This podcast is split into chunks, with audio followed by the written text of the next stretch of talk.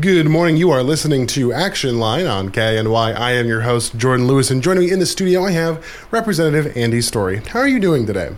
I'm doing great. I just was at Thunder Mountain High School, heard the keynote for the cultural landscape. Uh, conference that's been happening through Sealaska. It was very heartwarming and lots of educators there. So really great way to start the day. Well, that's good to hear. I was I was a little intrigued because I've always hear about those kinds of conferences, but I'm always I'm like I'll need to get around to them one of these days. But then I am a very busy person, so it's a matter of finding a way to fit those things into my schedule. One thing I'll mention is they do have tape them and they're online, so you can go to Sealaska. Really worth it. All right. When you've, got, when you've got a free moment. Of course, of course. I, w- I will keep that in mind. Now, there are a couple of big things I want to hit with you, and this is something I hit with Senator Kiehl as well as Representative Hannan, which is just sort of how the legislature wrapped up this session. Obviously, we went into that one day special session for the budget. That was actually why you didn't come onto my show that one yes. month because you were like, actually, I'm not going to be able to come in. And I was like, I totally understand. Thank you. yes, very true. Uh, it was unexpected in a way. We were hoping that uh, it would come together on that last day, but it didn't. It took us an extra day in special session to um, get a budget that uh, kept us uh, not spending from our savings. I think people are beginning to realize that this is the first time in nine years that we have been able to um, put forth a budget that doesn't withdraw from savings. And many people say that's the first step to having that elusive fiscal plan is to be able to live within our means. Okay. And so there were some there were particular highlights within that budget. The big one I wanted to hit with you was really that significant increase in one-time education spending. And so how'd that come about? Well, we have known for quite a few years now. It's been eight years that we flat funded the base student allocation.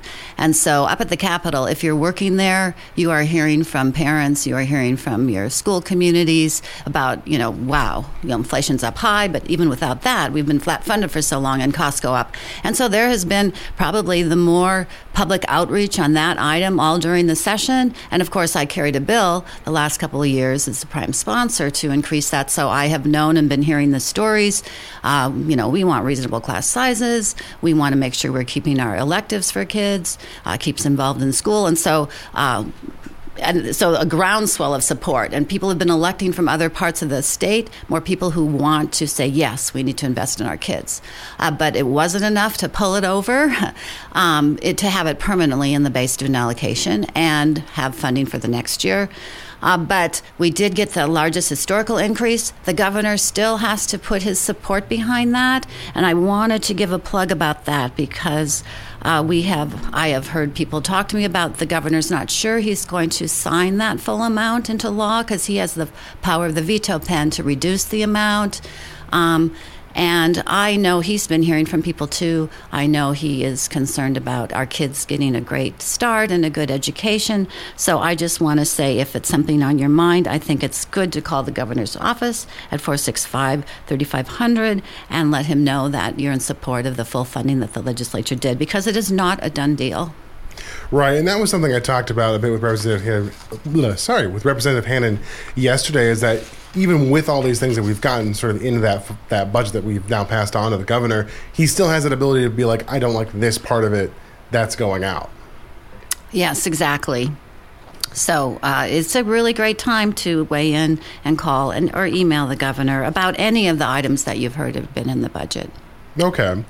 I know this is a question I asked uh, Representative Hannan as well as Senator Kiehl, which is: Was there any particular aspects of this budget that you would view as as a win of something that you think was quite significant that it was good that we got in there, even if it's not finalized yet? Because obviously, like we've already just mentioned, the governor still has the veto pen.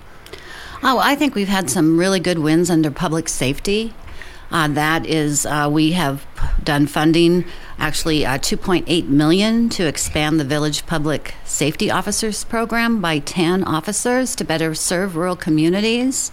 Uh, we have gotten a, a contract uh, about $200,000 contract to plan for inmate safety and wellness coordination. We have had some suicides, some losses of people in our um, prison system, and this, um, yeah, we obviously want to put some money into what's going on.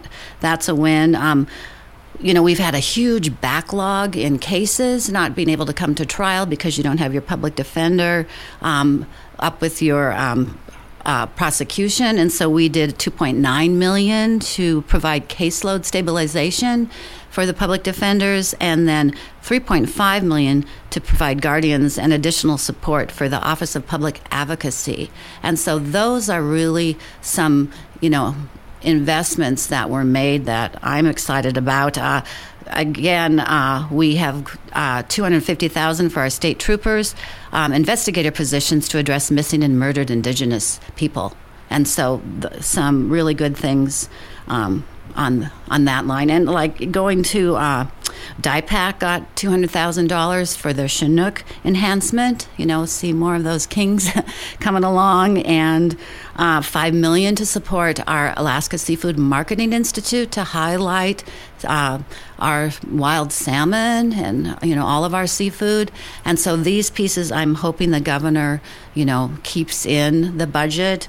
Um, I certainly know, you know you know, we're all behind the public safety items. So, uh, and I could go on. There are a few more, but um, you know, legal services. Um, there's an increase for legal services, and um, a big one too is to help seniors uh, living on their own, stay living independently, and to assist people um, with disabilities in their home. 1.5 million in grants to help sustain agencies who do that. Okay. Uh, and I have to admit, that is quite a long list of Yes. some pretty significant Yes. pieces of legislation there.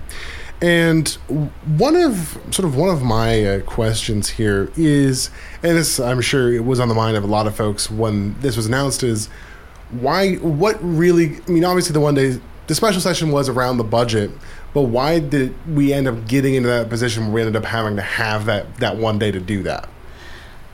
Well, this year was an unusual year for the budget. I think it's the first time since, I want to say like 1982, it sticks in my mind, that we have just concurred with the Senate budget, that we haven't gone to a conference committee. Usually, how it starts is the House starts the operating budget. We approved our budget. It was a several day process, which was contention too about how we funded education funding because we didn't want it to come from our savings. We wanted it to be part of our state operating budget because that's how we need to be funding schools is it's just part of to me very strongly it is part of what we do. We're constitutionally mandated to do that.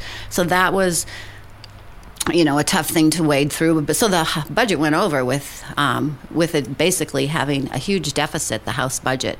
So when the senate got it like we had about an $800 million deficit because there's just no way to fund some of the things in there because they had funded a higher permanent fund dividend of 2700 in their budget. And they're just we didn't have the revenue. We put no the house majority didn't put forth any new revenue measures to be able to afford all the things in the budget. So the senate was unusual to me that they received a budget that was and a deficit, and we have to have a balanced budget.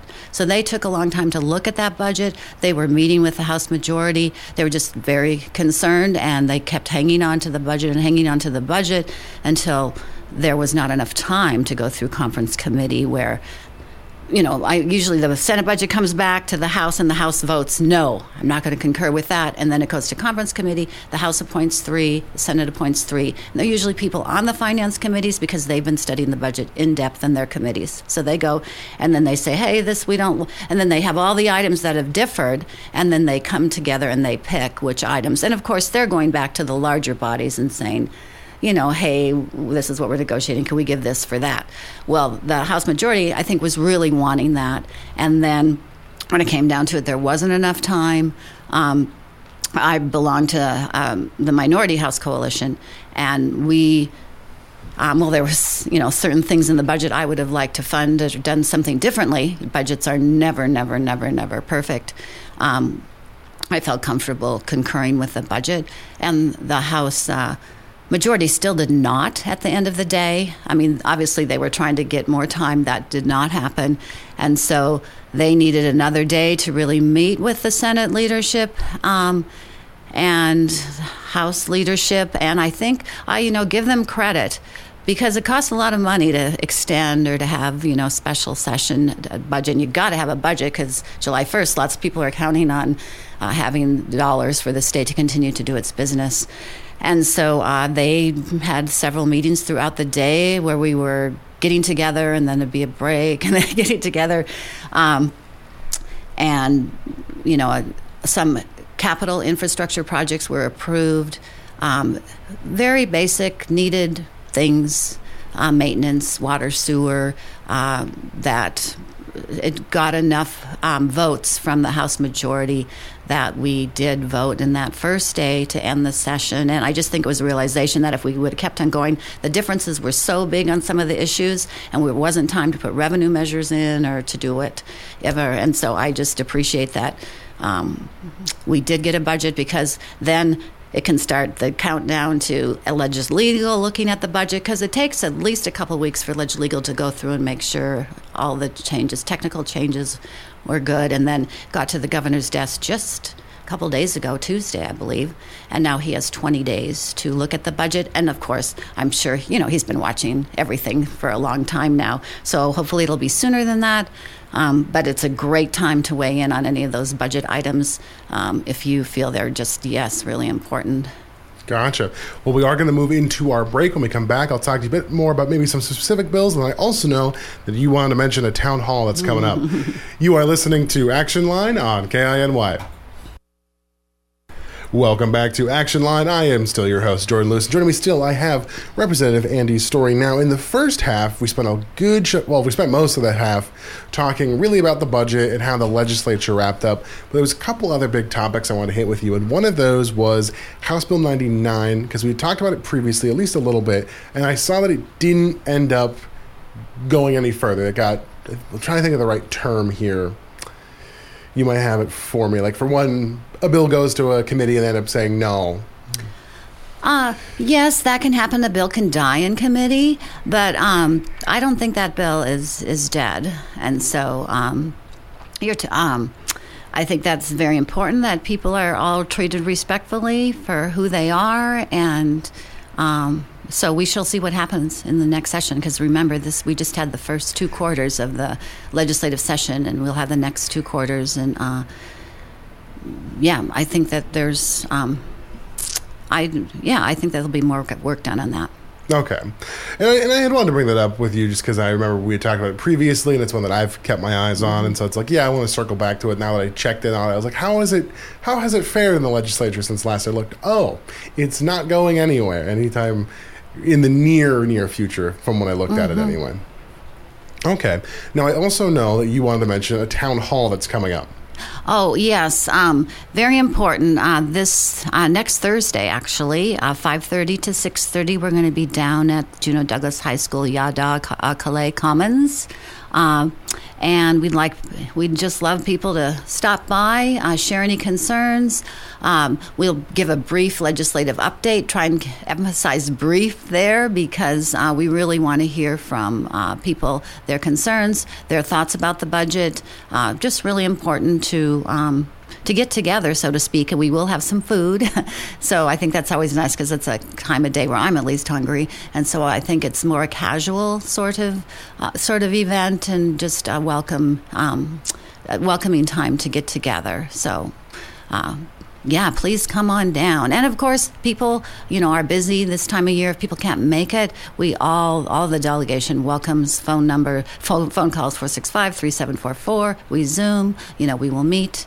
Um, come to the Capitol. It's a little quieter right now, so please call and, you know, make sure we're there. But uh, part of representing people is we need to talk to people and what's on their hearts and minds. And so I really appreciate anyone who calls and um, stops me and, you know, shares something that they are thinking about.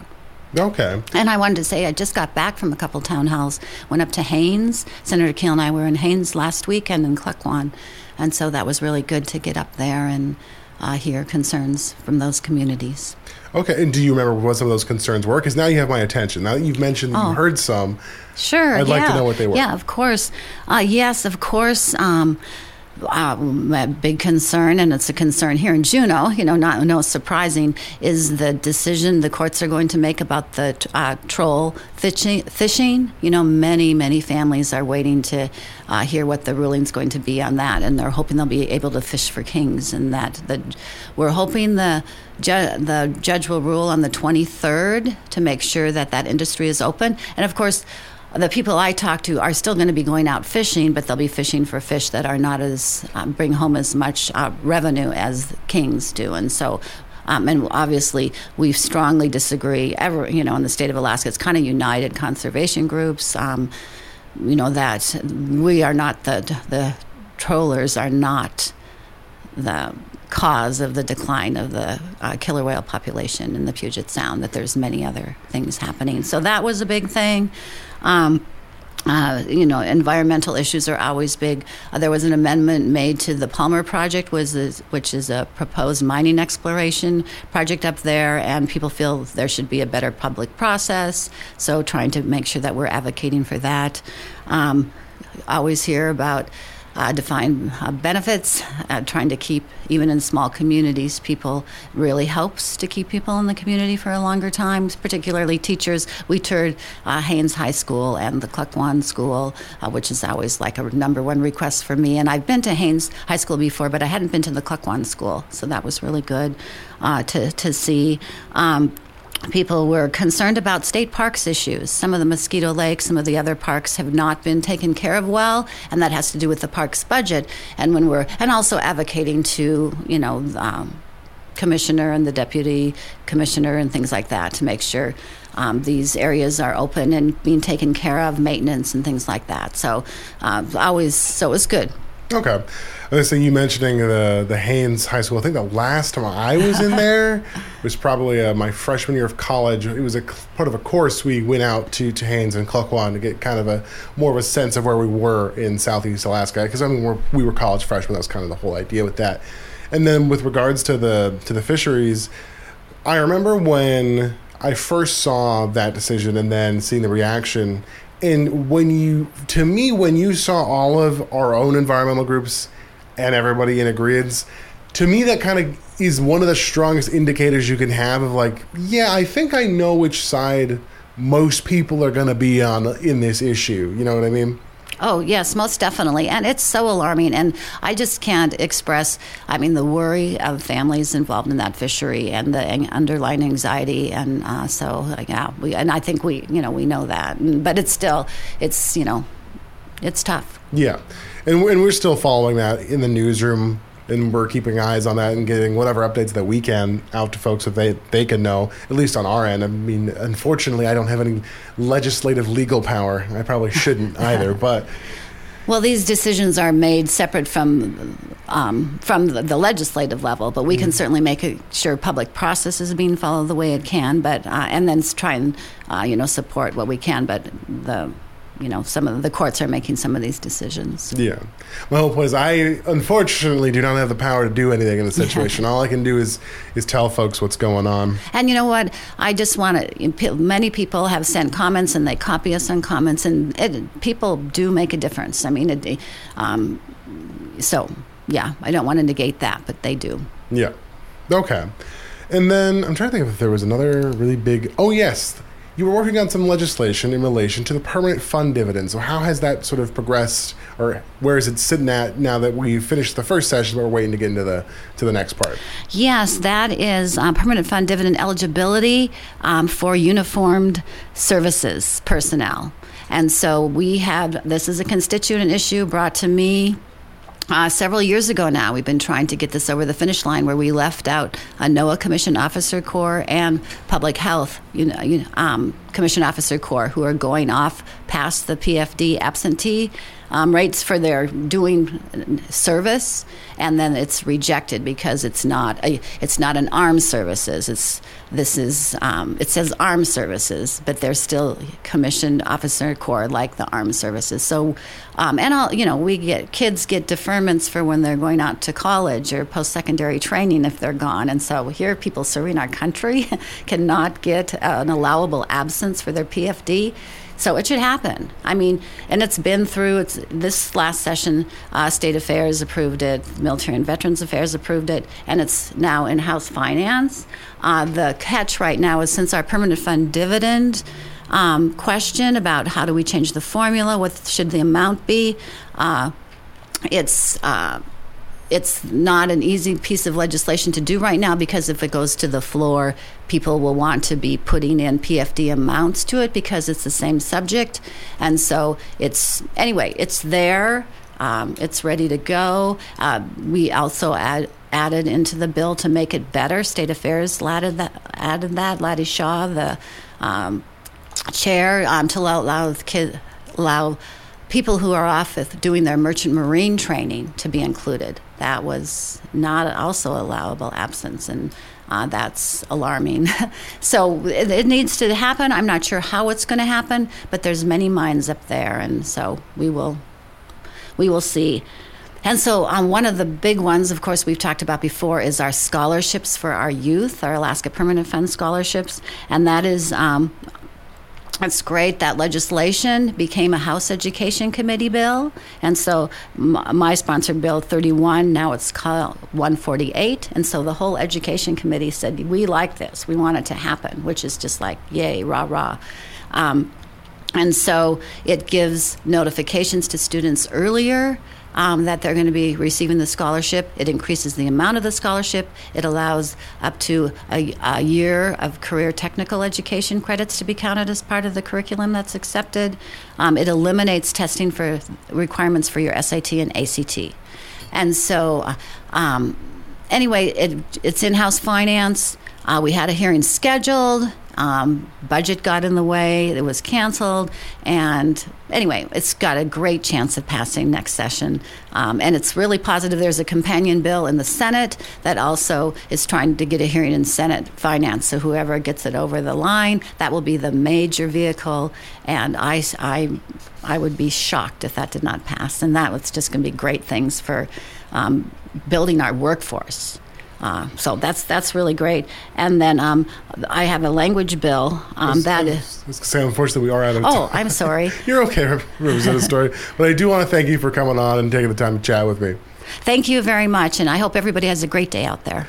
All right, you've been listening to Action Line on KINY.